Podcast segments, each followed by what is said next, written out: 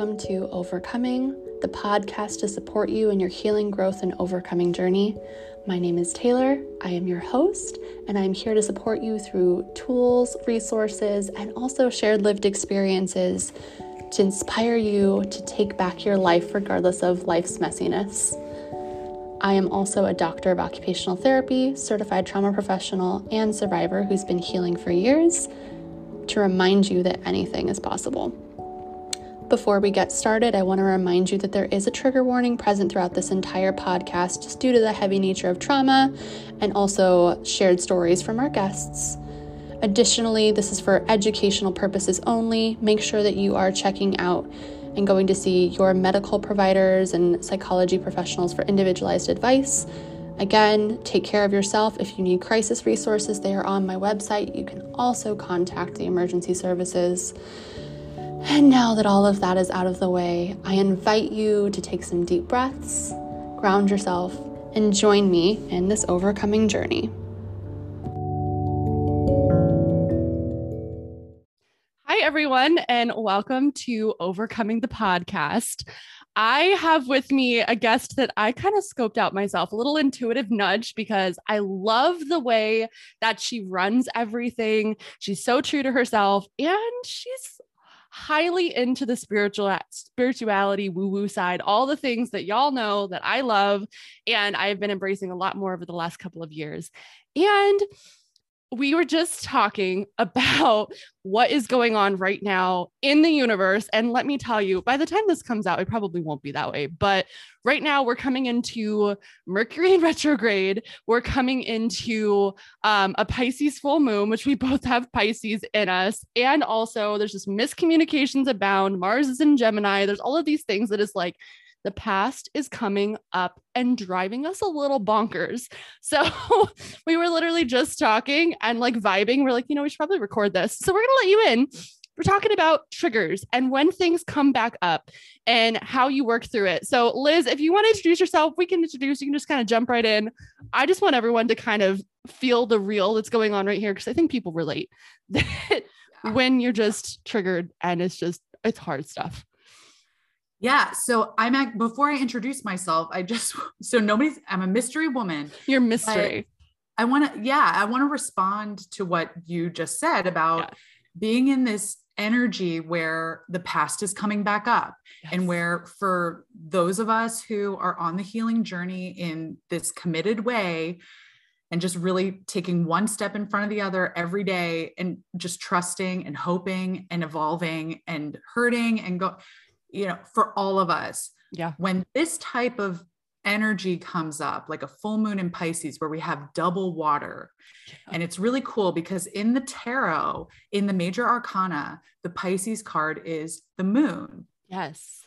And the moon is this very feminine energy. It's this invitation to go deep within ourselves, within our communities, within our wounds, mm-hmm. with the promise that we'll emerge on the other side feeling wiser, more grounded, more competent, and more fluid in our approach to our healing. Yes. So we just have all of this beautiful energy. But going back to what we were just talking about before we got on, yeah, is as a survivor and as we're survivors, we obviously approach the world differently. And as yeah. we're on this healing journey, we have to really keep checking in with ourselves and multiple inner children yes. to to really ground ourselves and find out what's going on here. Mm-hmm. and this morning i got an email perfectly reasonable email someone following up with me but i got immediately triggered and i felt my whole body go yuck. Yeah woof. and I had to really take a step back and say, I'm triggered. Yeah. I don't have to know why right now. I'll let that unfold as it wants to. Yes. But I just need to take a step back and not react. Yeah. I love that. And and you know, you touch on so many of like the science concepts there too that like what you said, like highlighting that, like, I recognize I'm triggered. I don't need to know why right now. What's really important is when we're looking into the aspect of how you work through things, I believe it was Siegel, that you regulate yourself first and then you go to reasoning, right? So you don't always have to know in the moment what's happening, but afterwards, you're going to step back and be like, okay, so this was happening because of this. This is how I can prepare myself next time. It's just like with kids. If you're working with a kiddo or you know you're you're interacting with a kid and they're having a really hard time and they're heavy in their emotions, you're not going to be sitting there while they're unable to focus and they're having a, a, a tantrum or something or they're crying to go, okay, this is not right because da da da da da. You're not reasoning with the child at that point. You're helping the child calm down, get back to where they need to be. And then afterwards, you can have a discussion of, okay, so this is what happened. And this is what we can do differently next time. Right. So yeah. it's kind of the same thing with us. Like, we're not always going to be like logic ourselves through it when we can't even access that part of our brain right now. Yeah. And I think that's a really valuable point that you make that's valuable for all survivors, where mm-hmm. it really is I think there can be a misconception. I definitely held it for a long time that I had to know why I was upset before yeah. doing anything about it. Mm-hmm. And, or that that was somehow the goal, like to have that kind of insight in the moment. And, you know, the fact is, we're still animals filled yes. with water and electricity. Yes. And so, like, we're made of stars. Yeah. those impulses will mm-hmm. fire. And so, exactly being able, you know, understanding that it's regulation first Mm-hmm. regulation regulation first reasoning will come when when it comes mm-hmm. and probably when you're able to absorb or integrate that message like whatever that message or that thing that you overcame was but in that regulating that that's the proof of the healing right yes it's just going absolutely. straight to regulation Mm-hmm. Yeah. And, you know, when we're in this, especially, so when we add in like the spiritual component of like energy shifting and like, yeah, we have triggers internally, but we also know that our environment can impact us so much. Right. And so we get into like the spirituality woo woo side of things when like everything is shifting and everything in the stars is like, okay, we're bringing you back to the past, like on top of the fact that you are a trauma survivor and you're always there, we're diving deeper. And usually I find that when we're diving deeper into the past, it's to be able to look back to work through the stuff that we think we've either pushed down or that's ready to come up so we can move forward, so we can level up. Because I don't know about you, but I know I'm about ready to go through this huge level up. My life as I know it is about to change. I've been feeling this for months and it's like, it's here, right? But it's this last push, this last revisit to these things that I know do not serve me. And how are you going to handle it? And to the point where I have felt so unhinged that yesterday I recorded a video to my future self basically roasting myself saying do not go back to this person to this thing that you know is going to test you. Like you know better. You've been doing this. I don't care if there's feelings. Maybe don't plan your wedding on a first date. Like come on. Like i literally was just telling myself i'm like while i am somewhat sane right now knowing and feeling what i'm stepping into don't do it. And it, it's hilarious but it actually was a strategy that really works for me. I'm like oh yeah i can pep talk myself. But it's just you know you do what you got to do you do what you got to do. I, I need to try that. I love that idea. And that's a perfect full moon exercise too. Recording a video too. I love that it's um like Michael Scott from The Office, you know, like right. He, I was like Nick like, Miller did that to a New Girl. Like it, after a breakup, it was like, don't go back to her. And I was like, yes, I need to do this in my life. This yeah. is amazing. it's so smart. And like again, under the full moon, doing it in this energy of the full moon. Yeah. So powerful where you're you're really setting that boundary and being like look no come yeah. come back to this. Yeah. Like please and then act accordingly. We're we're going forward. You're not the thing that yeah. i've been telling myself is like if it does not set my soul on fire as the quality one and the other one is if it does not align to what you know you were stepping into it doesn't need to be there. It yeah. just doesn't and yes. that's hard because I, especially as like the heavy Pisces, watery, loving energy, also like Cancer chart ruler, like all the water and all of the nurturing care that I want to connect with people so much. Also, my hurt inner child is like, oh my gosh, we just want love. Oh my goodness, we just want connection with friends and everything. And like I hold on to these connections with people lifelong, even after they've hurt me, you know, parents and things that I've definitely cut off, but I'm someone who holds on to those feelings because once it's there, it's kind of always going to be there. It doesn't necessarily mean that it rules my life, but I know that there's a piece of my heart that is forever touched by anyone that I meet and that's a blessing yeah. and a curse. but when things come back and it's like, does this align with your higher self? Does this align with who you are? That's when it's really challenging. And I think, especially for that hurt inner child, and we're looking into like childhood trauma and abandonment wounds and all of that stuff, that it's, it's taking all of that information, not losing who you are, but choosing to step into the highest version of yourself and that that most powerful authentic version of you that you can be while yeah. still keeping all those parts yeah, exactly. Taking the inner children along mm-hmm. in a different way, in mm-hmm. an integrated way, instead of letting them kind of take the wheel. Yes. Oh when my gosh, yes. Completely in a, you know, you wouldn't put a toddler behind the wheel of a Buick. Yeah. And yet, and yet we're doing that, you know, we're subconsciously doing that. We are. And and be like, I'm functional. I'm I'm holding a job. I'm operating heavy machinery. Yep. And yet a lot of the time there's a kid behind the controls in oh some way, yeah. especially yeah. for us trauma survivors. By the way, my name is Liz Zamorski. I'm the guest say, on the show today. You can find me on Instagram at the Femme Genius. I'm a professional psychic. I'm a lawyer to a light worker. Uh, I love it. And I'm the chief happiness officer of my own company in my life. I love so, it. I love it all. We got that out of the way. I, know. I was like, I was like, I was like, you know, we can we can jump back into why we're here, or we can just talk all of the woo woo and the healing forever. Like I'm down for that. Yeah. People who are here, this audience, they're down for that. You know. Well, so I'll funny. say that I okay. This is really cool. I'm yeah. gonna let you in on a little thing. Yeah. I had my big spiritual awakening mm-hmm. at the end of 2018, so it was not that long ago. It was four years ago at this point. Yeah. And I was living on this island in Sweden. I wasn't able to work because my visa hadn't come through, and I was walking in the woods every single day by myself.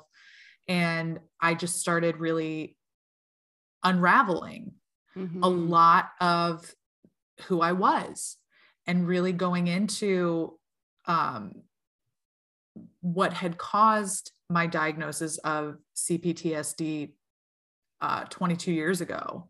Yeah. And then how I've been living since then and just really trying to move forward with my life for, you know, on this healing journey, you know, going to different therapists and, you know, trying to work with grief counselors and trauma counselors. And it just, nothing really felt like it worked. Yeah. And then I, I found this thing called nature. Have you heard of it? Whoa. You mean research based nature that actually can assist yeah. in healing? Interesting. Yeah. Yeah, it's so weird. I know. Right? I, I found nature. Um, Amazing. And I started saying to myself, like, being in these woods, it was like being in a cathedral. It felt mm-hmm. like hallowed ground. It felt like somewhere where something holy was happening. And I got to be part of it. And then I started, you know, reading up on things, seeing like what does this mean? Who's this blue eight legged deity that popped in my head yesterday? Oh, mm-hmm. Oh, that's Kali. Oh, she's going to come in and pull all this bad energy out of me so I can step into my power. Okay. Like, what if I just believe that?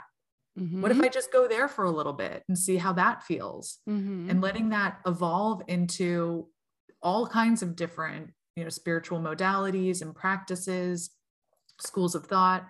I got really nerdy with it you know going into different types of philosophy yep. anatomy just really loving how deep it goes beyond cards and crystals and you know the the more commodified versions yeah. of spirituality that we see. Yeah. And i really landed in tarot cards Mm-hmm. Like I I didn't set out to be a tarot reader. Mm-hmm. I I wasn't really sure where I was going with it. And when I picked up the tarot, it was like I could hear the voice of my subconscious so clearly. That's exactly my experience. My spiritual awakening has been getting in tune with my intuition and mm-hmm. not suppressing these things about me anymore um, maybe going about them a different way because we know sometimes in different contexts that you know not everyone can hold your gifts, let's be honest. Right. Um, but the more I've been healing, the more my inner voice and I would say like my higher self, I'm able to connect. And I'm like getting out of all of this conditioning that you're crazy, you need to keep your small self small, anything like this. And I'm leaning into it more. And I'm doing things so differently. I'm taking big risks. I'm walking away from job. I'm walking away from relationships that I thought were going to be forever things. Like I don't I don't have any connection with my family because I know that's not what is supposed to be happening right now and what's good for me. You know what I mean? And like people looking at me are like this girl is probably so unstable. However, I'm the happiest that I've ever been because I'm listening to my heart and I'm listening to my intuition. And it's because I've been able to introduce those things along my healing journey. And spirituality is just a self healing journey to recognizing who you are and where you fit in this universe. So, you know, I I love that you're like, yeah, I went through this awakening and yeah, I found myself in tarot, but really from tarot has just been the actual physical evidence that I needed for a while of what my intuition is saying because I hear things before sometimes the cards even pop up. You know, it's like I know what's coming through. This is just proof for me that I'm not crazy. And that's something that I need sometimes being raised by a narcissist and being gaslit my entire life. You know what I mean? So it's really yeah. interesting. I love that you talk so much about tarot because it really is. It's just, it's like proof of what you're yeah. feeling. so interesting to me how many trauma survivors end up becoming um, psychic or you know be, going into spirituality as they get older yes not only as a tool for healing but it's also like we from so young had to stay so open and aware and alert. And i you know really scan every room be very intuitive because and then watching how our gifts have developed as adults. And I'm the type of person where like I would hear a tone shift and I knew like, you know, yes, armor yes. up, armor up. And as I've really explored my psychic gifts, you know, I think everyone has a little bit of everything, you know, being able to kind of see something in their mind or mm-hmm. smell something or yep. feel something with their body or just know something. But I've noticed that my clairaudience being able to hear um, energy. Yes, me too. Yeah, is yeah. really probably the keenest one because when I'm doing a reading, I say a lot, I feel or I hear. And wow, we're the same. so yeah. just blowing my mind. Yeah. And I wonder, you know, I love playing with these energies and like asking these kind of questions and staying curious. And it's like, I wonder if that was a gift that I had as a child was that clairaudience. And that's why I noticed the tone shift. Or if the my clairaudience developed so much because of having to be aware in that way mm-hmm. you know but isn't mm-hmm. it so interesting to see and i wonder if you know people who would like feel some just feel a you know a feeling in the pit of their stomach that something was going to happen like maybe they're more clear what uh sentient you know clear clear feeling. Yep um so it, it's just interesting like when i talk with other trauma survivors and i hear mm-hmm. you know how they've always had a gift. When you have so much evidence that this is real it's like you can't dispute it you know? Like i i also like my bachelor's was in science. Like i was a biology degree. I was like the science and and you know we go through the scientific process and the reasoning and all of this stuff. And it's like i find so much that like science and spirituality and psychology all go together. They really do. Yeah. and like yeah. Eh, we were talking about this when we were planning this podcast was even like when you look back at things like mindfulness mindfulness used to be considered super woo woo we don't go there. That's for the hippies right now we have evidence that it actually changes your brain in the same areas that are impacted by trauma so when we think about all of these things like spirituality we're talking about like energy healing and all this body work and crystals and all of this stuff i really think that give us 10 years if we start researching this and we have some evidence, it's going to be evidence based trauma research. Yeah, truly. Absolutely. Absolutely. And I talk about this a lot where even the act of giving a reading for me, um, it reinforces so much of my healing because I have to set really strict energetic boundaries for myself beforehand. Yes. I sit I set strict energetic boundaries with the person I'm reading for. Mm-hmm. I make sure that I'm opening my energy in very intentional ways mm-hmm. where I have specific intentions and I'm like, this is the information I want. This is who I want to work with. Everything else needs to leave. And then mm-hmm. at the end, closing the energetic connection, closing my energy, making yeah. sure everything goes back, you know, that it's grounded. And just the act of doing that of intentionally setting boundaries and getting comfortable doing it, creating an energetic template for yourself or mm-hmm. creating a template for yourself to say, oh, that's how easy it is for me to set boundaries. For so many of us who were never taught that. And when we set boundaries as adults, yeah. it feels aggressive. You know, it feels it does really uncomfortable. So, teaching ourselves this very innocuous way that takes the edge off of it, like, oh, I'm I'm just opening my energy and closing my energy and setting intentions. Mm-hmm. Well, that's setting boundaries. You did it. Congratulations. So, mm-hmm. and you know, you're when you're doing it over and over and creating a practice out of that, even if you do nothing in between, even if you don't do a reading, you don't do, you yep. know, just doing that practice of setting intentions, opening your energy, closing it, and closing it, bringing back your energy and cutting cords. Yep. It's it's so helpful to trauma survivors and I could see that being, you know, that simple act. It it sounds very similar to me as like the mindfulness track. Yeah. Where I think people are going to really start noticing soon that this is going to help with a lot of codependency and people pleasing and yeah. recovery is really being able to set boundaries for yourself. Yeah. And even so, let's thinking from a brain perspective, I love that you brought that up because when we're thinking about setting intentions, basically, so there's Harvard has recently come out with some new information that 93% of our decisions are coming from the subconscious mind, meaning below the conscious level, based on our what I like to call like the computer program that's been programmed since we were a child, right? And 95% of this is programmed by the time we're 18. So, so much of how we act as adults is influenced by how we were when we were younger.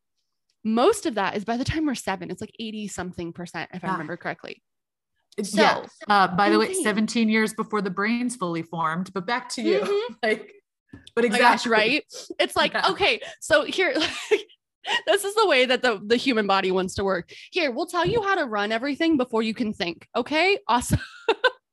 like what? My uncle, my uncle always said seven was the age of reason. So like any child in our family or extended family who reached the age of seven, he's like, you're at the age of reason now. And it's like, but it, it is that magic number of like there's something that does fully yeah. form that's recognized and that's been recognized for a long time. Like something is fully formed by the time you're seven.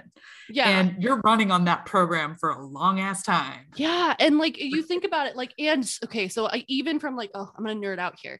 Okay so my occupational therapy brain is coming in. So like looking at the brain perspective you are taking in information so much at that young of an age by sensory information alone, okay? Mimicking the sights, the sounds, the whatever. You're not able to reason through these things, okay?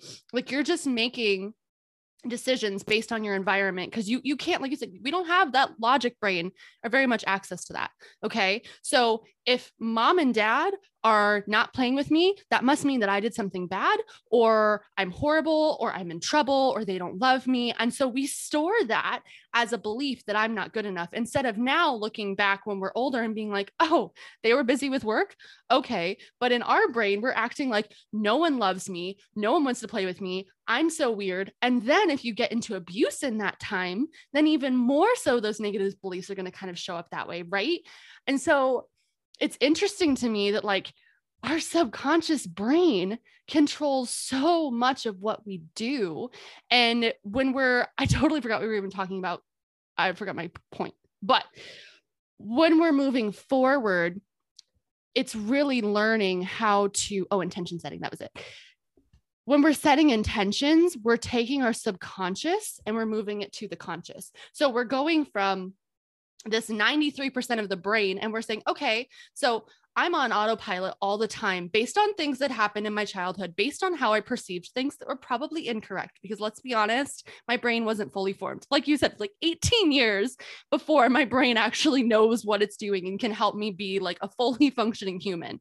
Okay. So at this point, setting energy boundaries and setting an intention is genuinely just taking what you want to happen instead of having this automatic brain to say, okay, consciously, this is what we're focusing on. You're telling the program, hey, we're going to work towards this.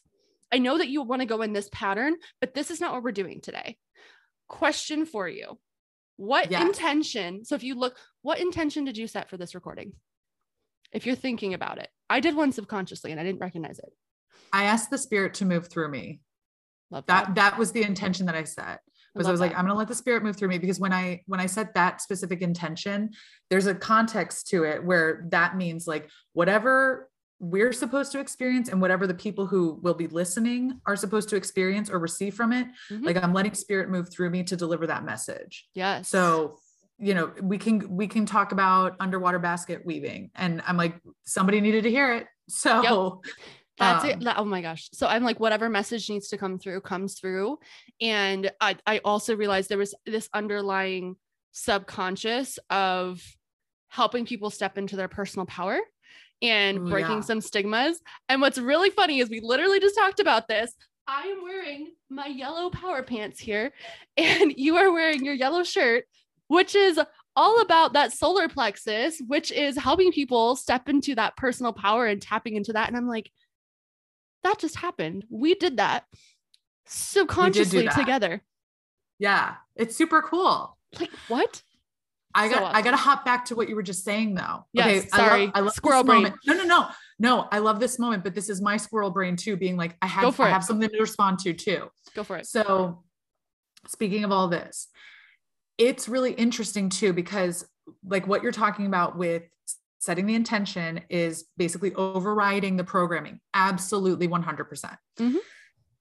what's also really interesting to do is when you talk about that birth to seven years span of time mm-hmm. and when you talk about it, it's very sensory. We're really in our senses. We're not in our logic. We're receiving raw data. Yep. we're making judgment sensory judgments on it. Yep. And putting things in two piles at the most rudimentary level, which is this will help me survive or this could kill me right like because your brain is really in that, that survival mode mm-hmm. especially like you said when you add abuse into the mix mm-hmm.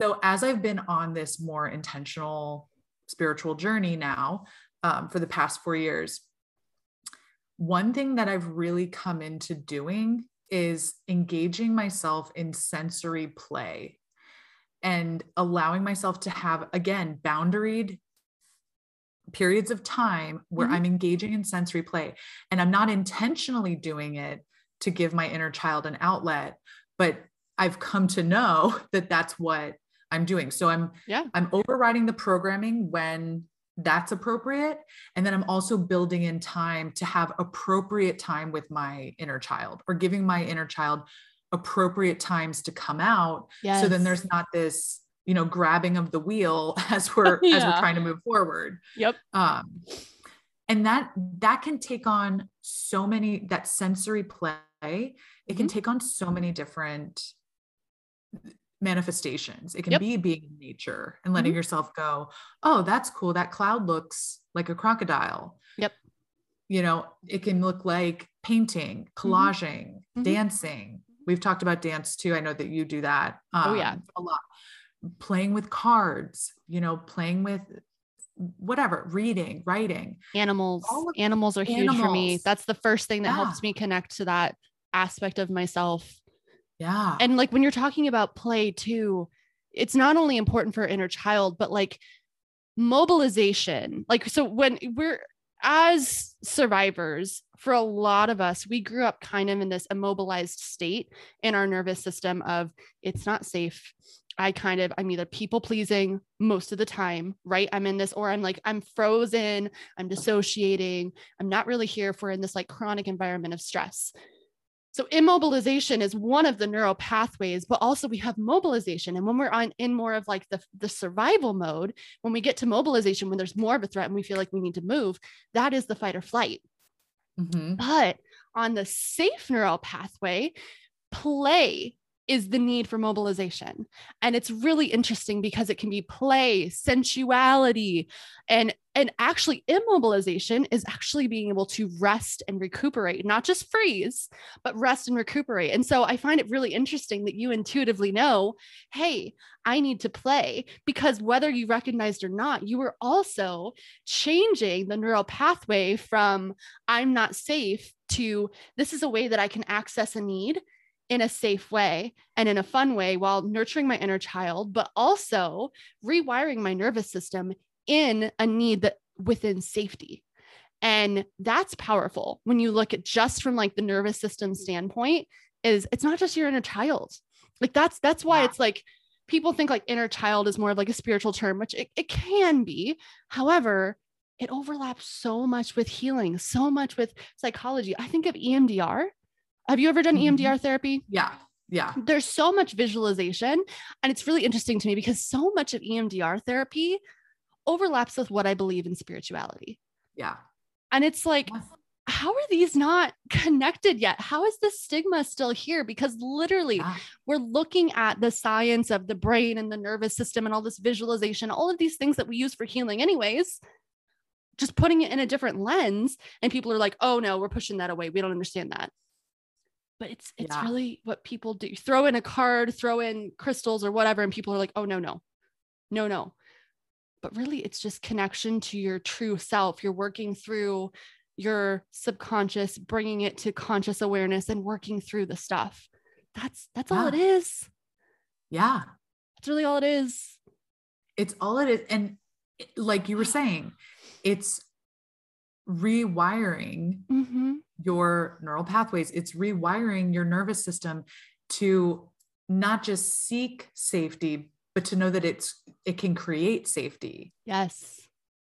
You know, and like that, it, it for me, so much of working with the tarot, working with cards, working with crystals, it's really to validate my own path you know the own my own creative path. Yep. What i'm doing where you talked about you know you, you don't even have to pull the card and you already know. Yep. You already know. And then when the cards come out it's it's confirmation. Yeah. and we can call that the power of suggestion. We can call it whatever. But i'm like does it make you feel good? Is it hurting anyone? Are you know if the answer is yes and no there mm-hmm. then why not? Yeah. And trust me that I really went through a lot of he- trauma healing, especially around my spiritual awakening, because it did bring up this whole this is evil. You're going to lose your whole family. Yep. You're going to, you know, I, I, I got really scared. Mm-hmm. And then a lot of people did go no contact a lot of, you know, when I finally started coming out, I was a corporate lawyer. I yeah. worked for I worked for boutique law firms in Dubai doing cross-border mergers and acquisitions. Wow. I was a white collar criminal defense attorney in Dubai. Wow. I, you know, I was ticking a lot of boxes for a lot of other people. Mm-hmm. Uh, I could be the person that my parents told other people, oh, our daughter's a lawyer. Mm-hmm. Like that was a, I realized in hindsight that that was a gift for them. Yep. For, for me to say, like, is this good? And am I good enough now? Is this good enough now? yeah. And it wasn't. It mm-hmm. wasn't. It never will be. It never no, will be. Ever. And um, you know, when I when I started my spiritual awakening, I got really scared. And yeah. I got a job as an in house counsel for a software company where we live so fast, your head would spin.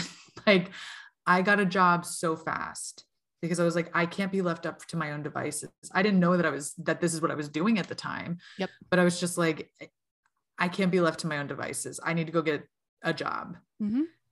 And it became physically painful going to work. Talk about when you were talking about the headaches, like, yep. and I tried to say that to someone who was close to me. I said, it's physically painful for me to go to this office. Mm-hmm. And they were like, what are you talking about? Yeah. And I just went, oh, I can't because my my husband wasn't um on the path yet. He we always say we joke like he's about six months behind me in his in his evolution. I love that. but that. you know, those first those first six months, I mean, that I, I felt like I might have been going crazy. I felt like I was having Oh a my gosh, breakdown. yeah. Mhm. I just didn't I didn't know what was going on. I Yep. was like I was like, oh my gosh, I see things so clearly now and they're all so messed up. I was like, this is I got to do something. My Um, whole life has been a lie. Oh my Yeah. gosh. Oh yeah. Yeah. Oh yeah. Been there. yeah. And my husband, bless his heart, he was so supportive, but he was like, I don't really get it, but like, okay, I'm here for you. I, I support you. And as this had evolved, so I worked at that place for 16 months, somehow on fumes the whole time. I mean, Mhm. somehow. And um I left right when COVID started. So I my last day was April 19th of 2020. And I'd put in my month's notice a month before that. So like right when everybody was starting to go home and everything. Yep. And I thought like, oh, if I work from home, it'll be a better environment. I'll be able to do better because I know I feel good at home. And it was maybe a week of working from home. And I was like, oh no, it's it wasn't the environment. like I can't, I, I'm not supposed to do this. Yep.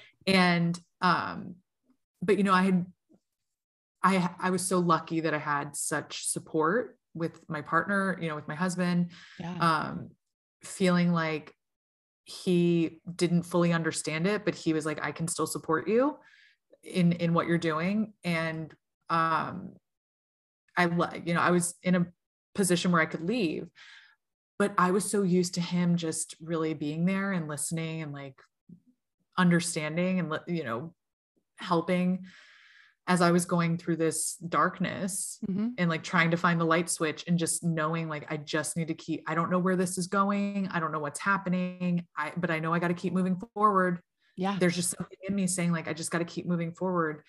And the good, the bad and the ugly truths that I was facing about myself, my Mhm. past, who I was, who I thought I was, Yeah. who had put ideas in my head that just weren't true anymore. Yep. Um working through all of that I, I did have a therapist at the time who is just an angel on earth but um you know i was just so used to being able to be vulnerable in that way so then when i told this friend like it's physically difficult for me to go work there they were like what are Mhm. you talking about and i just went like oh oops like I shouldn't have said be- that. I shouldn't say these things like people don't understand Yeah. I they mean- don't. They don't. it was it was tough and i still to this day you know like only a few months ago did my father acknowledge that he knew about my business and the way he found out about it was because in a dysfunctional family people get rewarded for gossiping about one another behind their backs yeah, they do. right? And i tapped out of that game a long time ago Mhm. never never looked back Mhm. um, but that's still the way that people are given attention and rewarded in my family of origin Yep. and so my father had found out about my business through a sibling of mine basically betraying my trust you know going out of their way to say well do you know what she do you know what liz is doing and it was devastating Yeah. because that opened the line it gave abusers in my life um, a reason to get in contact with me after i hadn't been in contact with them for a while Mhm. um, financial abuse coming into the picture you know threatening like to be like written out of the family these kind of things like i don't have financial support from my family but you know basically like you're dead to me you're not in my will and Yeah. those kind where i was like really like that's Like that's that's what you yeah. got that's what you got okay um and me me trying to say like this isn't about money for me and being told like of course it is you're being entitled and you think that you can just you know i'm i'm almost 41 years old the logic Okay. there. I'm like, where's the logic? It- what I'm thinking. My brain is just But like, really? yeah and you know as like as an abuse survivor that that there's so much code that so much subtext, so much mm-hmm. code mm-hmm. um, that you there there is no logic logic. No, it's just manipulation no tactics. It's just yeah. to the, I mean, I don't even think they do it consciously anymore. I think they're just no. wired for manipulation. And yeah. anything I can do to not put this on or to make it look like a reflection, you're a reflection of me. That's one of the ones that I've seen. I'm yeah. like, that's what kept me the way I needed to be for so long. Like, keep you in this box. This is acceptable. This is not acceptable. Right. But also, like, I'm not going to take any accountability for my behavior. So here's what I'm going to do is I'm going to punish you for doing something different. Yeah. And Uh, that's a, that's such a very common thing in like the toxic family dynamic that you know especially the ones who have been the scapegoats like you get that a lot. Like you're punished for going against what we say like oh this is a family matter. Oh you said something to someone else. Oh you're going to be exiled. Like oh, yeah. oh you're not doing what i want you to do. You're not under my control anymore. Oh well i'm going to throw my little temper tantrum in my way and yeah. try and find ways to seek control or get you to come back to me. No. Yeah not happening no and it is so empowering to go through i'll say especially the healing journey but to go through things like the spiritual awakening or to start exploring with your spirituality because it is so personal mm-hmm. it go i i talk a lot about free will with a lot of my clients where i say yeah. You know first of all anything i say here is just information it's intuitive information that i'm bringing through yep. but you have free will mm-hmm. so if you don't like the way something sounds like you have the free will to change that if you do like the way something sounds use that as a springboard to set more purposeful intentions around that type of energy. Mm-hmm. When we mm-hmm. were talking before about the full moon energy, I love saying things like, listen, even if this is totally bogus, okay? Like, even if all the planetary astrology stuff, let's just say, you know, all of this is totally bogus. However, there are enough people globally who are believing it and who are speaking this language and thinking this way and yep. living with the intention of this that you can't deny that people behave differently when there's a full moon or yeah. when there's a Mercury retrograde or when there's a there is a collective subconscious or a collective consciousness that is responding to a large set of beliefs. This is how we had the Holy Roman Empire, Empire. This is how we had, you know, wars around religions. This is how we have ley lines. This is how we have sacred sites. Enough people are believing the same thought that it can change the energy of a place, a thing, an idea, a moment in time. Yeah. I think that's so fascinating where I'm like, you don't have to believe it. Look around you. You know, when mm-hmm. when I gave birth, I don't when I gave birth 8 years ago, my daughter was, you know, her due date was supposed to be December 1st. And on November, it was my first pregnancy. On November 18th, I went into labor. Mm-hmm. And my husband was kind of like, Are you sure? And I was like, I'm not really sure. We did hypnobirthing. So I wasn't exactly sure, you know, if I was in full labor or not. Mm-hmm.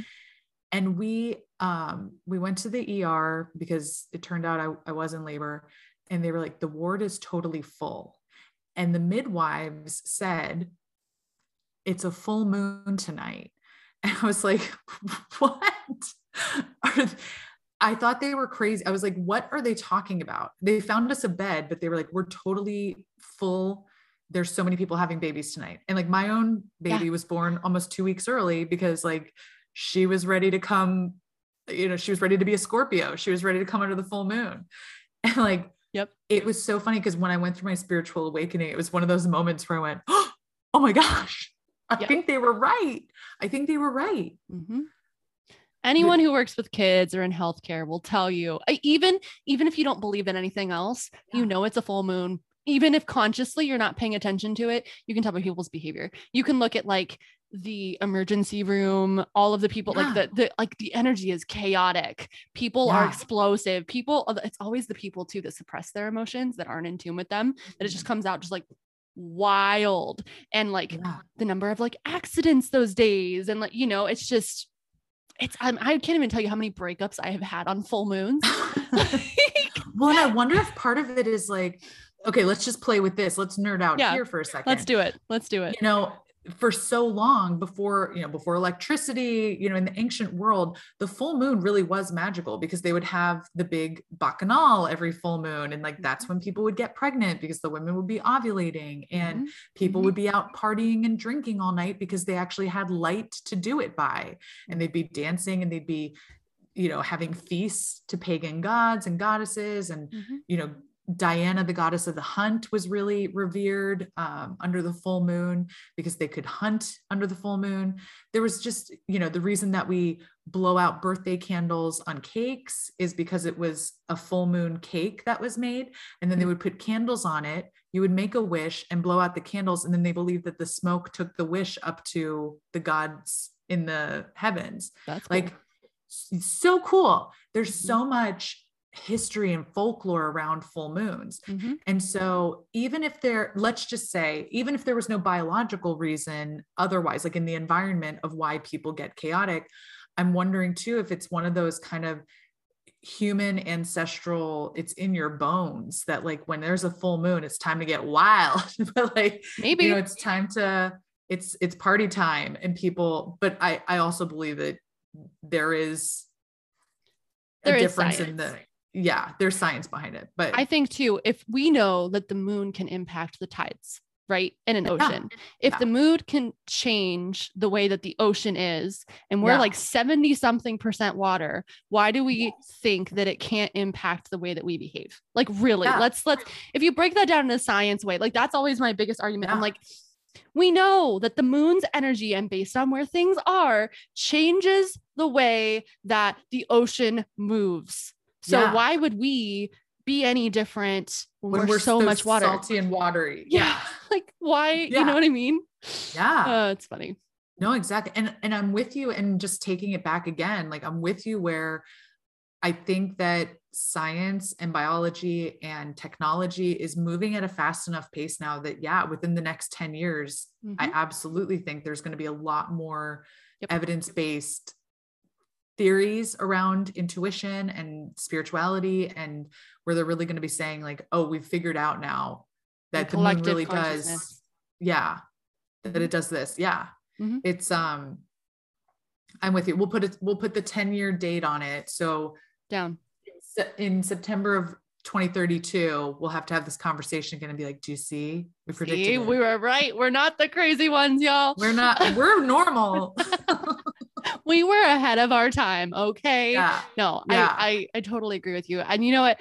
I've been thinking about this too. And I'm like, I want to circle back a little bit to what you were saying about alignment when things felt physically painful. And mm-hmm. this is one of my biggest passions. And so much of the reason that this platform exists is not only for survivors to know that, you know, so many of us were silent. So many of us were like, oh, you know, the gaslighting is huge. And it basically takes you away from yourself, takes you away from who you are, knowing your identity. A lot of us are either chameleons or we just, we suppress so many things that you don't even know who you are. It's one of the yeah. biggest impacts of trauma, especially early on, is not knowing who you are. And yeah. so when you do kind of have this awakening whether someone wants to call it a spiritual awakening or not there is all there's a period in everyone's life at some point where you hit a rock bottom or some kind of thing where you're like things need to shift whether mm-hmm. you wanted to decide that's spiritual or not there is something that happens in everyone's life whether that is the abuse that you've dealt or with or you know waking up and seeing family patterns or you know whatever it may be once you realize what is happening and how much has not been in what we would call alignment with who you are, you're starting to recognize, well, I don't know who I am, but this doesn't feel right. That's the first step to figuring out who you are, where you want to go, what you want to be, because you're starting to listen to your soul. And the first thing you're going to recognize is what isn't right. And what's interesting is the more you recognize it, and if you don't shift it, the louder it gets. Yes. And it does turn into that physical pain. It does, you know what I mean? Like I have I fought it for so long. I am not supposed to be in a traditional job. I have yeah. a doctor of occupational therapy degree. Okay. I walked away from, I, you know, I'm, I'm great with kids. I love what I do there. I love working with kids, but the one to one over and over, nine to five, that's not how my brain works. Mm-mm. like trauma brain, whatever. Like that's that's not how I work. And I've always wanted to be a teacher since I was really, really little. I knew I wanted to be a teacher, but I'm like, I was thinking like I'm going to be in a traditional classroom. The more that I have been leaning into myself, I've been reckoning, recognizing that it's stuff like this. It's being yeah. on stages and sharing about trauma and healing and growth and finding yourself and how to do those kind of things. Right. And so every time I'd be like, oh, okay, so there were phenomenons in my life where I would go to companies that I knew about for a long time. And I have had people connections in that company who've been like, this is an amazing place to work. Like there's, you know, nothing like it. There's just this really awesome, amazing atmosphere and everyone gets along. And I would go there. And within a few months, things started unraveling at the seams. And I'm like, what? And I would immediately start seeing the dysfunction. And then other people around me would start seeing this dysfunction, and people would leave in waves who have been there for yeah. years. And I'm like, what? And I remember yeah. going to, before I was in touch with any kind of my psychic gifts or even wanted to recognize that I had my own personal power in that way, I would go to um, who I, call, I called her like a spiritual guidance counselor once a year. And I remember going to her and I'm like, what is this phenomenon? I know, like, since I was 12 years old, I wanted to be an occupational therapist. Why am I going into these traditional jobs being told that it's great? And then all of a sudden things start unraveling. It's like, because you're seeing dysfunction in systems, you're meant to see the dysfunction in systems because you're going to be the one to help change them. And I was like, mm-hmm. this is years ago. And I'm like, whatever. And I look back, what am I working on? Trauma sensitive care.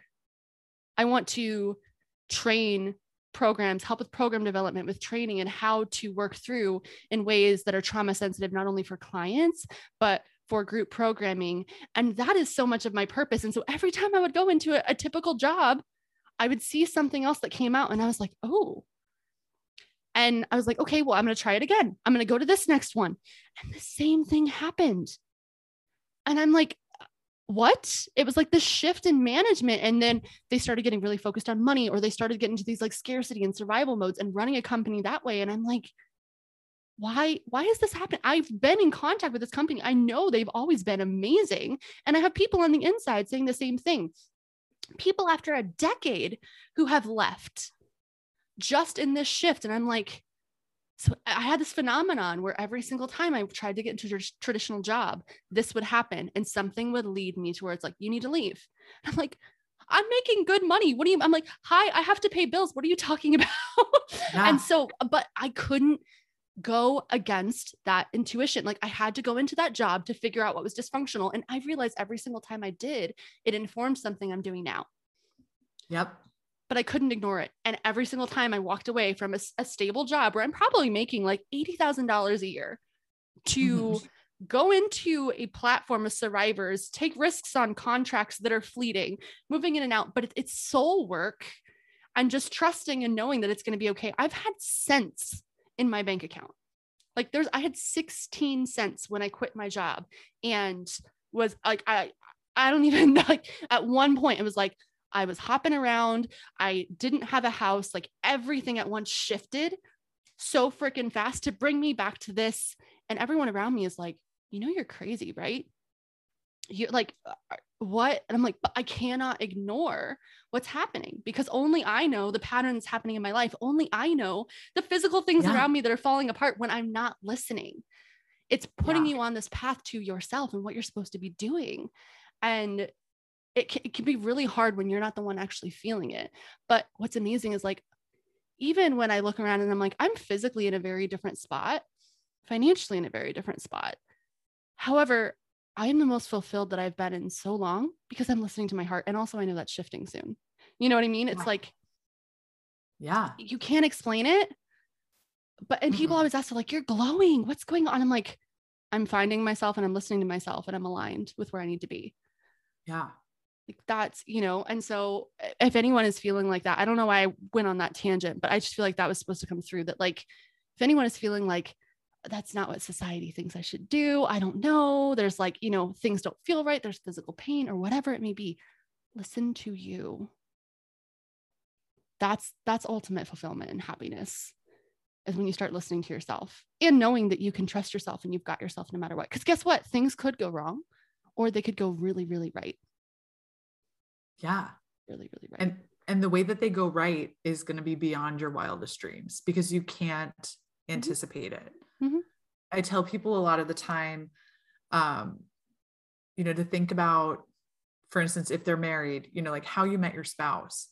And if you try to go back through, well, we met at, you know, we met at a restaurant, but mm-hmm. then, but then there's always the, but the reason I was at the restaurant was because da, da, da, you know, and there's always like a longer mm-hmm. thing. And it's like if you actually kind of reverse engineer any good thing in your life, anything that you really cherish or value, especially when it has to do with other people, but opportunities, relationships, conversations you've had, to try to say like how you were in that place at that time and for that reason yeah. or for that purpose. When you try to reverse engineer it, you see how many miracles had to have or how many chance things mm-hmm. had to kind of fall into place and it'll take you all the way back to to the day you were born if you go far enough back yeah and so you know when you look at life in that way now flip it around and say like there's no way that you can predict how many chance meetings or how many days or how many conversations you're going to have to have to reach your next amazing moment mm-hmm. um and so like leaving room for the magic to come through, leaving room for that uncertainty. And just like you said, staying grounded in, I don't know much, but I know that this one thing or this number of things is true for me. And like you said before, where when you haven't been able to develop your own identity your whole life, when you said, Who am I? Like mm-hmm. that sent a chill down my spine because that has been, you know, my repeating question for mm-hmm. my whole life who am I? Yeah. I, I don't I don't know. And and when you talked about going from job to job and what your pattern was there, it suddenly popped in my head. You know, like my pattern was always going in and have being the capable one mm-hmm. in whatever job I took and being given a lot of responsibility, uncompensated responsibility that was above my level that was above my knowledge level mm-hmm. um, that was above my comfort level mm-hmm. and just taking it on and bearing it and that mm-hmm. was a pattern that happened to me as a survivor uh, you know that happened to me as a child where i was i was made to be an adult way before i was ready mm-hmm. way before it was even appropriate and so you know looking at that pattern where when i then found myself in that role again it was just like this hurt. I could finally say this hurts. I can't do this. Mm-hmm. you know for the first time in whatever it was 37 years i was able to say like this it hurts too. It's physically painful. I can't do this. Yeah. I have to leave here. Yeah. It's amazing how it unfolds. It is. And you know again if we put all for the skeptics out there, if you put all of the spiritual components aside, if you put all the, yeah. the stuff that you consider woo woo, it just comes down to listening to your heart. Yeah. And the more that you're healing and the more that you're growing, the more you're getting in connection with your true self and your authenticity, right? And then the more that you start living in that, you attract naturally what is meant for you. And I just, I think about like, if I hadn't owned my spirituality, if I hadn't owned my gifts and stepped in and like let my woo woo flag fly, there is no way that you and I would be having this amazing conversation right now. Yeah. Yeah. If I was still hiding, I wouldn't be able to have this powerful conversation on healing and transformation and including spirituality because I would just be sitting there being like, oh, and thinking about, man, I wish I could understand more about this and connect with these people. But because I was scared to lean into that part of me, I didn't have that around me. And now most of my friends were like, all right, what's going on this week? Like, hey, can you pull some cards for me? I'm feeling a little clouded, so I can't get in touch with my intuition. But like, hey, what's going on? Like, I will literally have friends be, be like, what's going on with the moon right now? I just, I'm feeling something. Like, yeah. this is my everyday. And I love every bit of it. It, yeah. it just fulfills my inner child so much. Yes. I never would have been able to get there if I didn't listen to my heart. And for maybe it's yeah. not spirituality for you. That's fine. Yeah. Whatever it is. Like if you want to be it's Lord actress, of the Rings. Yeah. Like whatever like, it is. I don't care. I don't care What's what your nerd? Get into your nerd and trust yes. yourself. Yes. Like fully go into it. Follow because, your passions. Yeah, mm-hmm. exactly. Mm-hmm. Because your passions are your subconscious saying, Hey, hey, come over here. Come mm-hmm. check this out. mm-hmm. you can keep your focus here for a while. We'll do the magic in the background. Yep. Like we're we're gonna this is you taking your power back mm-hmm. by saying, I like this thing. And it doesn't have to make sense to anyone else. And it probably mm-hmm. wouldn't, but I I really like it. Yep. And again, like as long as you're not hurting yourself or others, go for it. Yeah. Because like you said, it's it's coming back to your power, your voice, your control over your you-ness, over mm-hmm. your being. Mm-hmm. That has been co-opted your whole life by abusers or by people people who are gaslighting you and saying, "Well, that's not who you are because that's not who we're going to let you be." Yep. Yep. And I think too like as we're finding ourselves as adults, I think of it like so many of us are kind of stuck in this high school mentality before we wake up, right?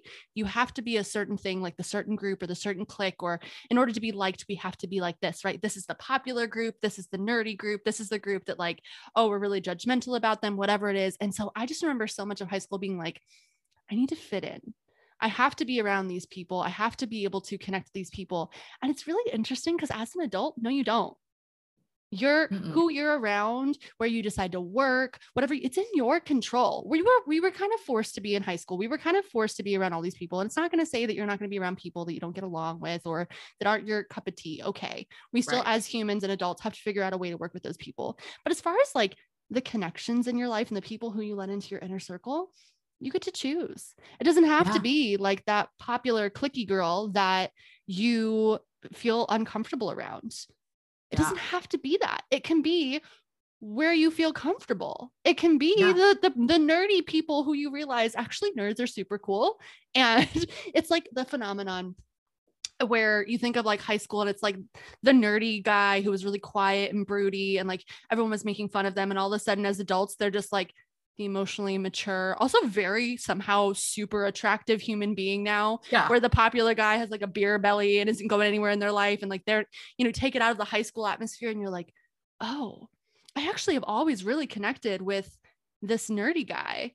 And whoa, look at them now. Like we we're aligned here. You know what I mean? And uh, when you're not worried about whether people think or the status or anything like that, that's when you connect. Yeah. We're not in high school anymore. So stop no. living like it. Yeah. Yeah. I had a friend of mine tell me a couple weeks ago that they never felt more free than when they were 17. Mm. And that blew my mind. Wow. Because I, I understand that that's their truth and I honor that. And I honor that truth in whomever may hold that belief. Mm-hmm. But when I took a moment, because I was like, whoa, that was my reaction just in my mind whoa. Because i was so caged in at 17 me too. Yeah not just by my family not just by society but because i had reinforced the bars from the inside right? Like so mm-hmm. i was behaving a certain way. I was doing certain things with certain people. You know i was being this personality for my friend group. Mm-hmm. i was not being too smart, but not too silly and like not too funny, but not too dry. You know, just I was baby bear. I was just right. Yep. And I was having to be an adult when I went home. So there was just a lot of restriction that had been built in my life. Yeah. And so when I thought back to that, I was like, wow, that is just so far from my experience. And like adulthood while it's been challenging um figuring this out for myself you know doing the going through the pitfalls having to pick myself back up saying dumb things you know mm-hmm. saying things that got me results that I didn't want at the time but ended up being for my greatest good. You know those those lessons that you learn along the way like I wouldn't trade the past 17 years for those first 17 years it, for anything Mm-mm. because it's it's been so hard but i've always known and trusted like i'm creating like i'm developing my experience my i love saying like I, I was really writing a good origin story you know adventuring going out experiencing life in um, a really open way i didn't go to law school until my later 20s and you know so i'd had i'd had time of kind of figuring some stuff out even before that yeah um yeah. so like I just think of how much freedom I feel like I've had since that time. And especially since this awakening, really letting myself own my own language, own my experience, not having to keep myself quiet to legitimize someone else's experience over my own, um, becoming a world famous psychic, you know, where my family who still don't acknowledge what I do, mm-hmm. they also can't deny it. It's, I'm out there, there's proof, there's people. I have clients, you know, I have a business. This is a legitimate business. Yeah. Um, I'm not staying quiet. I'm not hiding in the closet. And so while they don't want it to be true, it is. Um, and it always has been. Yeah. And That's I still, I, I feel myself still carrying the shame around it. You know, when I talk about them and I'm standing in my power, I can still feel the shame in my body mm-hmm. the whole time, even though I'm like, you know, I'm still, I believe in this. Like, I'm not going to hide my light, but I still, I feel that. And so if there are people yeah. who are listening to this who are trying to make sense of both of those truths, they can coexist. You can stand in your power and still also feel the shame it's about not responding or acting from the shame that's the that's that shift that's mm-hmm. the awakening saying this can this can exist in my body i hope at one point it won't but but for now i'm not going to put all my mental energy on that i'm just going to say okay yeah i feel i feel my insides cringing but i also know that i have a higher reason for doing this and that i am helping people and i am helping myself. So yeah. you know, that but that inner battle still rages you know and then i and then i have to go to speak about you know feeling tired and feeling exhaustion. Like when i set out for um, building my own business i was also the person who was like i can't work a nine to five. I can't work a six to ten you know like i can't i can't have that. And i when i started building my business i had hired a business coach and she said like what's your goal? And she was talking about money. And i said listen if if it was money i would go back working at a corporate law firm. Yep. like i it it's easy for me from a place i understand how privileged it is to be like well money is not my initial goal but you know of course i want my business to be profitable and but to also be helping people. Mm-hmm. and I, my goal was i want to work three hours a day max. I want to work three hours a day and be able to build my business and be able to still do my healing.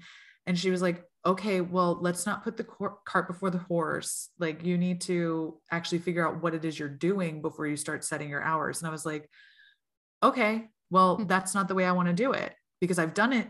I was like i'm not leaving corporate law to come into another basically corporate dictated environment. Like that's mm-hmm. not why i'm here. So you. thanks. And i'll say that i've grown a very successful business working three hours a day because that's all I can handle. I need to build in rest, play, time for myself, for my own growth, for my own yeah. healing. Um, and I bet there are people out there who are like, I want to work a half an hour a day because that's all my nervous system can take. And I really hope that that's the type of, I, I see it and I really hope also that that's the type of paradigm that we're moving toward, where we really look at each person and say, what is it that you bring? What is it? What's your gift? And how, how long can you stay healthy while also providing your gift? And letting people really be in the way that they want to work, the way that they work best, what they work best with. Going back to that kind of global village mentality of each person has a purpose, has a gift. Yeah. If we're not commodifying and saying, well, you have this gift, but you also need to feed yourself, right? So we're going to need for you to put that gift aside and just show up and do what we tell you to do. Mm-hmm. I I really feel like especially with all the people taking back their personal power globally that we are moving to that where we can really be showing up in our power and then you know all these systems capitalism is, is finally starting to shift hopefully yeah i mean it'll take a while but people are recognizing that capitalism is not the best yeah mm-hmm. because it doesn't work long term and it doesn't work with this no. many people on the globe. No.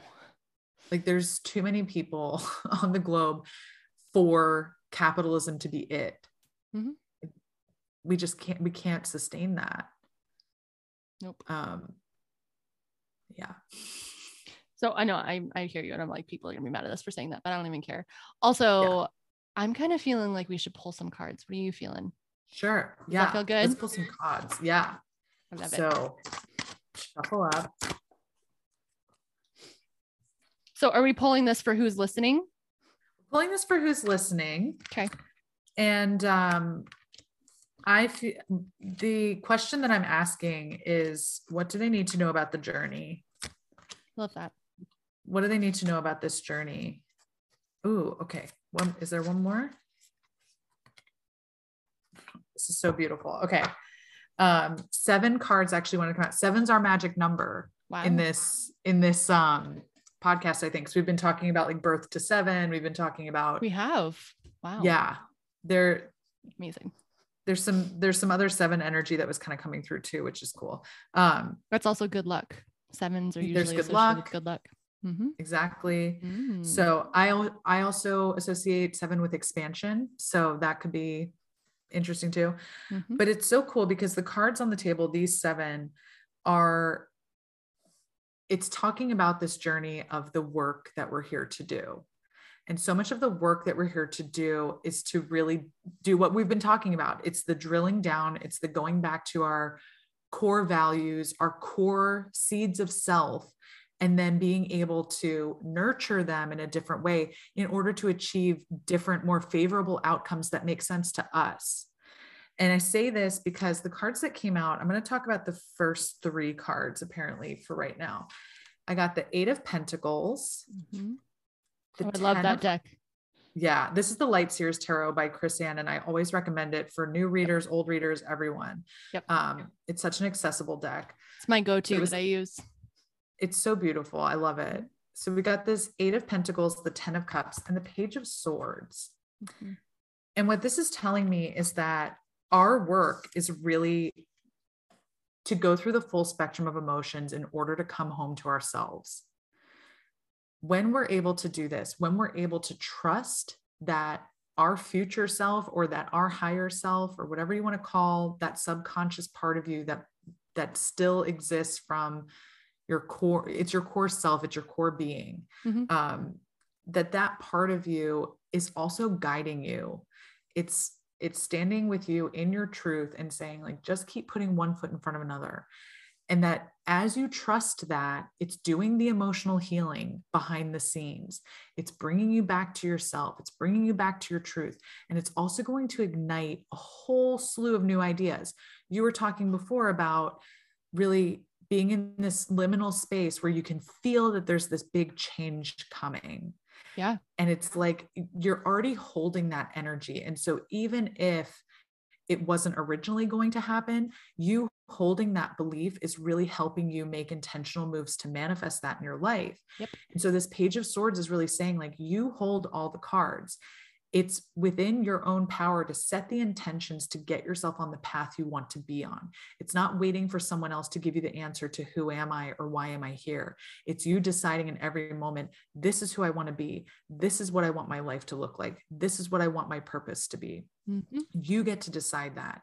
And when you make those bold claims, even if it's not who you're going to be forever, even if it's not what you're going to do forever, just going through the practice of making a bold claim of who you want to be in the world, it's putting you on the road to evolution. Mm-hmm. And you're going to get to a point where that's not going to ring true for you anymore, but you're going to be like, then I get to change. I get to give myself permission to change. I am under no contractual obligation, as far as I know. Yeah. chills. Yeah. Mm-hmm most of us are under no contractual obligation to never change. Mm-hmm. Right. And the people who are end up suing their managers at some point. But that's another story. Or they or they record Taylor's version of red. Okay. Yep. But we but most of us are are not bound to stay the same, but we've been taught that we are. And so, one of the biggest acts of revolution that we can make in our lives for ourselves is to claim, like, I give myself permission to evolve. I give myself permission to learn. I give myself permission to change my mind. What was once a yes gets to someday be a no, and vice versa. I get to change my mind. And so many of us as survivors were taught absolutism, and where when you say something, you better mean it or else. Yep. And so it's so healing to allow yourself to be malleable and flexible again, to allow yourself to to allow your get the words out, to allow your experience to change and to allow yourself to change along with it. Mm-hmm. So that was the first message. Whew. The second one, I feel like this is more about the journey. This is so cool. Okay.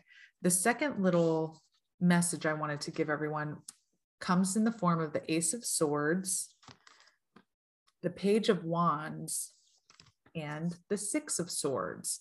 And when I talk about the swords, just really fast, I want to I want to let everybody listening in on the basis of that energy.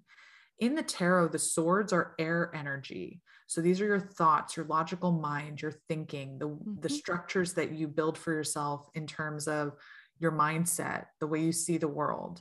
And so having these swords coming out is letting me know that there's a lot going on in the changing of your logical mind and really allowing yourself to see how, as you heal, your level of logic becomes so much sharper.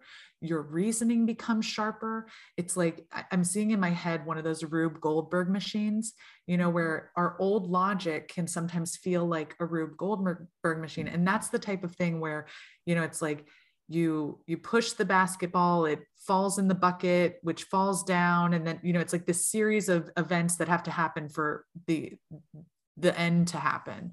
Mm-hmm. um, it's like the game mousetrap that we used to play as kids. Oh my gosh yes. And as we're building our lives as we're learning how to be in the world it's like our brains are con- constructing this Rube Goldberg machine. It's almost analog for a really long time.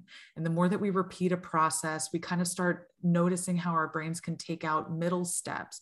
You know, it's like learning addition or subtraction or multiplication, mm-hmm. where you know, you go from having to count on your fingers to one day just being like seven plus four is 11.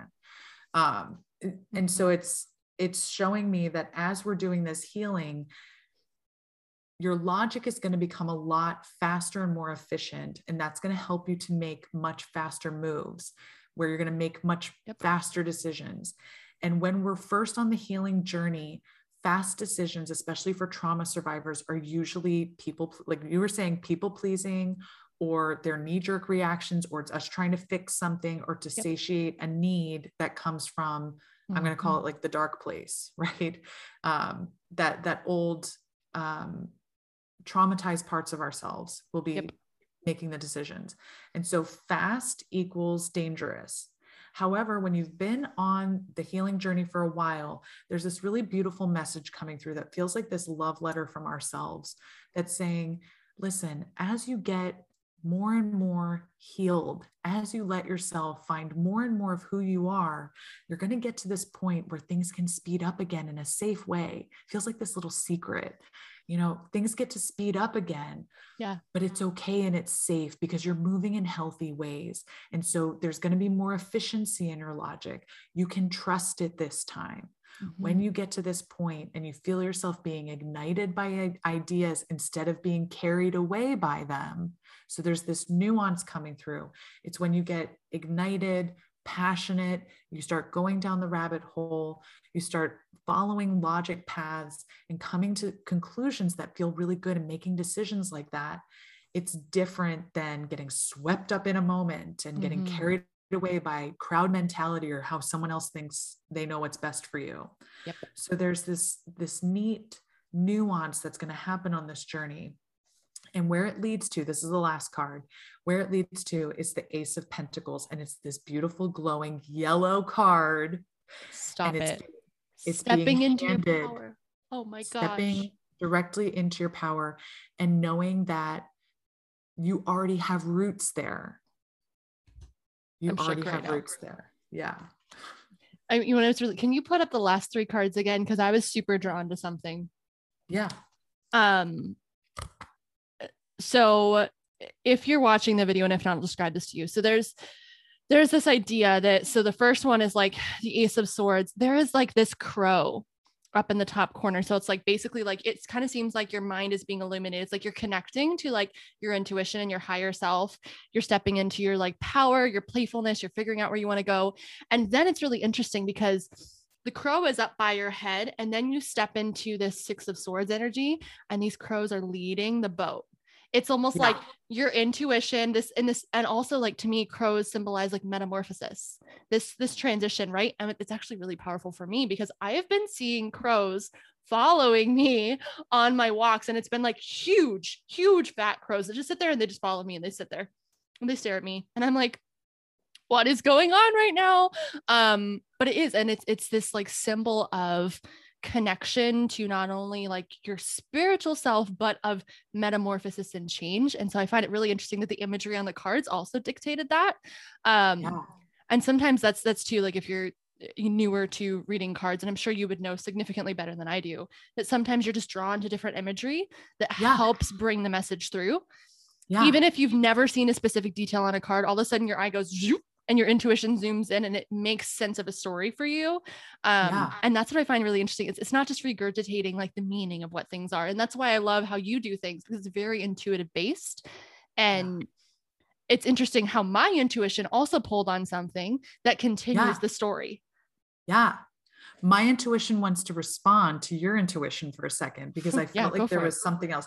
So this other really cool thing that just popped in my head is that um, if you've ever seen crows, the way they build their nests, so literal crow's nests, they like they're attracted to shiny objects. And so they'll fe- literally feather the inside, the interior of their nest with little shiny things that they pick up. So buttons or pieces of tinsel or glitter or other feathers.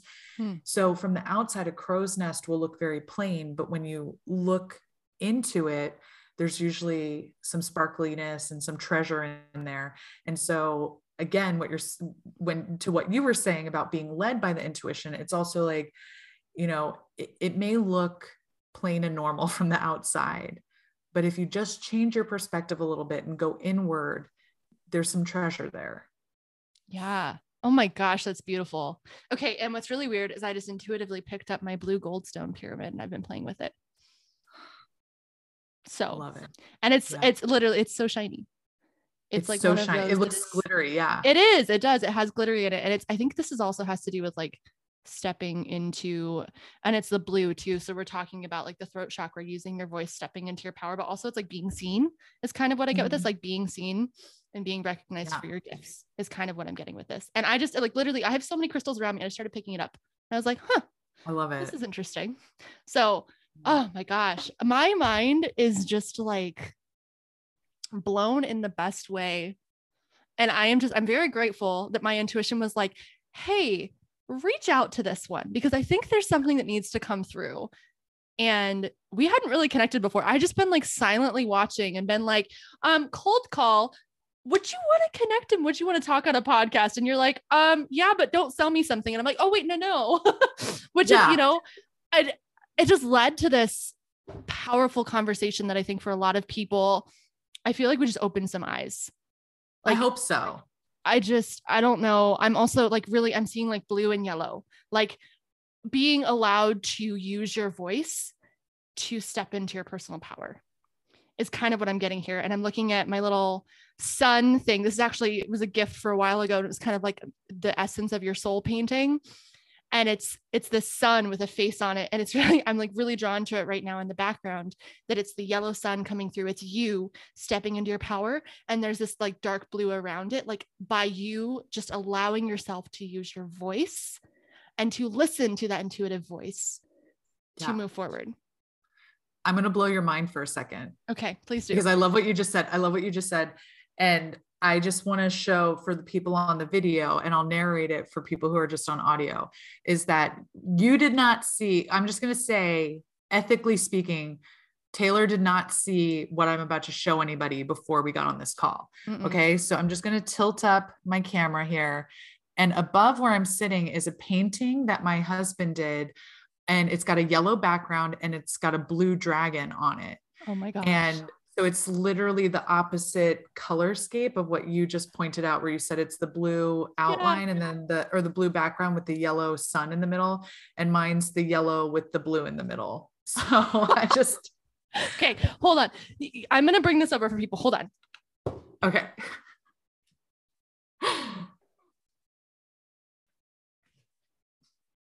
Wow. I love that. And it's like the dark blue and the light blue. It's like to me, it's like the dark and the light. And then it's like honestly, what was really interesting to me, and this is one of the first ways like I started recognizing um, that we are connected. The person who did this painting never saw a picture of me. This is like my eye color. My co- my eye color yeah. is really unique because it's almost like turquoise. It's like a gray blue. It's identical. And I've like. I keep this around. The more I step into my power, the more I feel like it's this like quiet, confident energy that's shining wow. through and allowing and like bringing people to use their voice. Yeah. Full chills. Full chills. Like, what? It's beautiful. I just, I, yeah. That I have a hundred percent chills right now. That's so beautiful. Yeah. I don't. And like yeah. just being able to marvel, right? We're not hurting anybody. No. Just us being able to marvel and have this moment together. Like this is what my highest intention is for everyone to be able to do to play with life mm-hmm. to play in these energies to really be, be able to let things go and let yourself have fun and yeah. believe in magic. Like look at how good where we're like oh my god i got chills. Yeah it feels so good. It's fun. So good. And i'm like the, for me i'm kind of like this can't be wrong to enjoy a moment with someone who, you know, we've had a couple of conversations, but we don't really know one another. And like, look at how much connection we've developed over just the past couple of hours. Yep. Being able to go deep with each other, being able to trust one another, being able to trust ourselves. Mm-hmm. And then this really beautiful moment where we got to share these cool things in the background of, of where we're sitting. Yeah. It's magic. It connects it to a message that like somehow yeah. wild and that other people yeah. will probably take what they you know i'm hoping that they'll take what they need from this conversation. Mm-hmm. they'll be able to and they'll probably be focusing on something totally different yeah. than what we're focusing on but they'll be like that still rings true. Yeah. That still rings true for me. So it's it's really this stepping into your power stepping into your voice stepping into your i am energy. Mm-hmm. who are you? You are.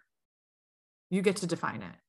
Yeah and i i have this sense too like we already know who we are it's just a matter yeah. of uncovering all the layers that the world told us we were that our soul mm-hmm. knows our heart yeah. knows yeah for sure beautiful oh my gosh my I, this is this is exactly what i needed i don't know about you but my heart is just exploding yes. right now and yeah. i'm so glad that we had this conversation and i really hope for people listening that like hopefully this helped destigmatize the whole spirituality, woo woo, witchy, whatever you want to call it. It's really, it is just the journey of coming back to yourself. And when you take all the tools away, it's just connection, human connection, connection between each other, connection between how we function in the world around us, and connection to ourselves.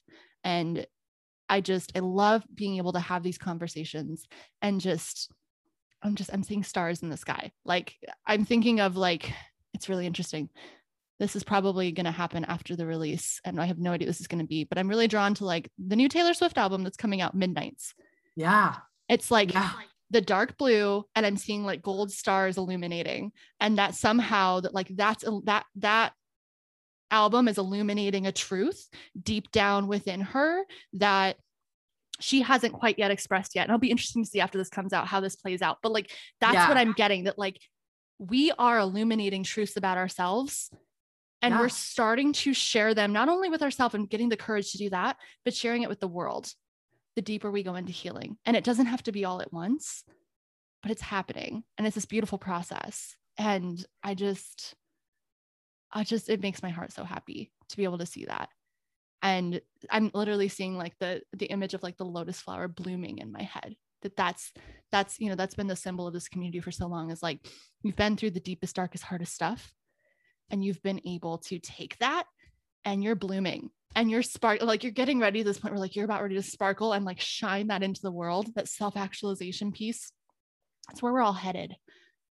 And it's just it's beautiful and powerful. And this conversation just just gives me so much hope for that for not only myself, not only for you, but for everyone listening. It's just yeah. gorgeous. It's like gorgeous imagery and just just thinking that like we're all headed there. Yeah. That's freaking beautiful. I'm so grateful for this conversation. Me too. Me too. It's been so it's been so nice talking with you and yes. I just I hope that everybody walks away with something. Oh yeah. Oh, I know they will. I'm sure we're going to be like, "Oh my gosh, I never thought of it this way." Like we're going to be loaded with messages. I already I know this is happening. Yeah. but I just okay, so let's let's rein it in a little bit. Yeah. People, what do you offer? What do you do? How can they connect with you? How can you support people in this journey? Because we already know you can, but yeah, how can they find ways to connect with you and take this step further with you? Yeah. So free resources of mine are on usually Instagram. Mm-hmm. I'm at the Femme Genius. And then if you are looking for readings, I offer one-on-one readings and those are available through my website, lizzamorski.com. Mm-hmm. And I also host different retreats, um, also intro to tarot and advanced tarot courses from time to time. So if you hop on my Instagram and sign up for my newsletter, you'll get information on offerings and how things evolve in my business from time Wonderful. to time. But it comes back to mainly readings, mentorship, and like I said, free, you get some free good vibes on Instagram through me. So I'm yeah, always happy to have people there. I know. And I'm like, and I'm not someone who interacts a lot on Instagram because honestly, it's so much of my time and energy just yeah. creating. So when yeah. I see things and I'm drawn to them, I'm like, I don't even think to like sometimes even comment or like, but in my head, I'm like, wow, I'm really drawn to that. I really like that. And you just kept popping up on my page and like literally your energy just draws people in. And I just, I love that. Thank you for stepping into your authenticity and being able to support people in this way. And it's, it's interesting. It's like you consider yourself a psychic and that's what you do. But I hope you realize that like so much of what you do is really supporting healing in others. Yeah. That you and I are no different in that regard. So I hope that people listening who are feeling drawn to that, check it out. Even if you're just like, ah, I want an example of how to step into my authentic self, please connect with her.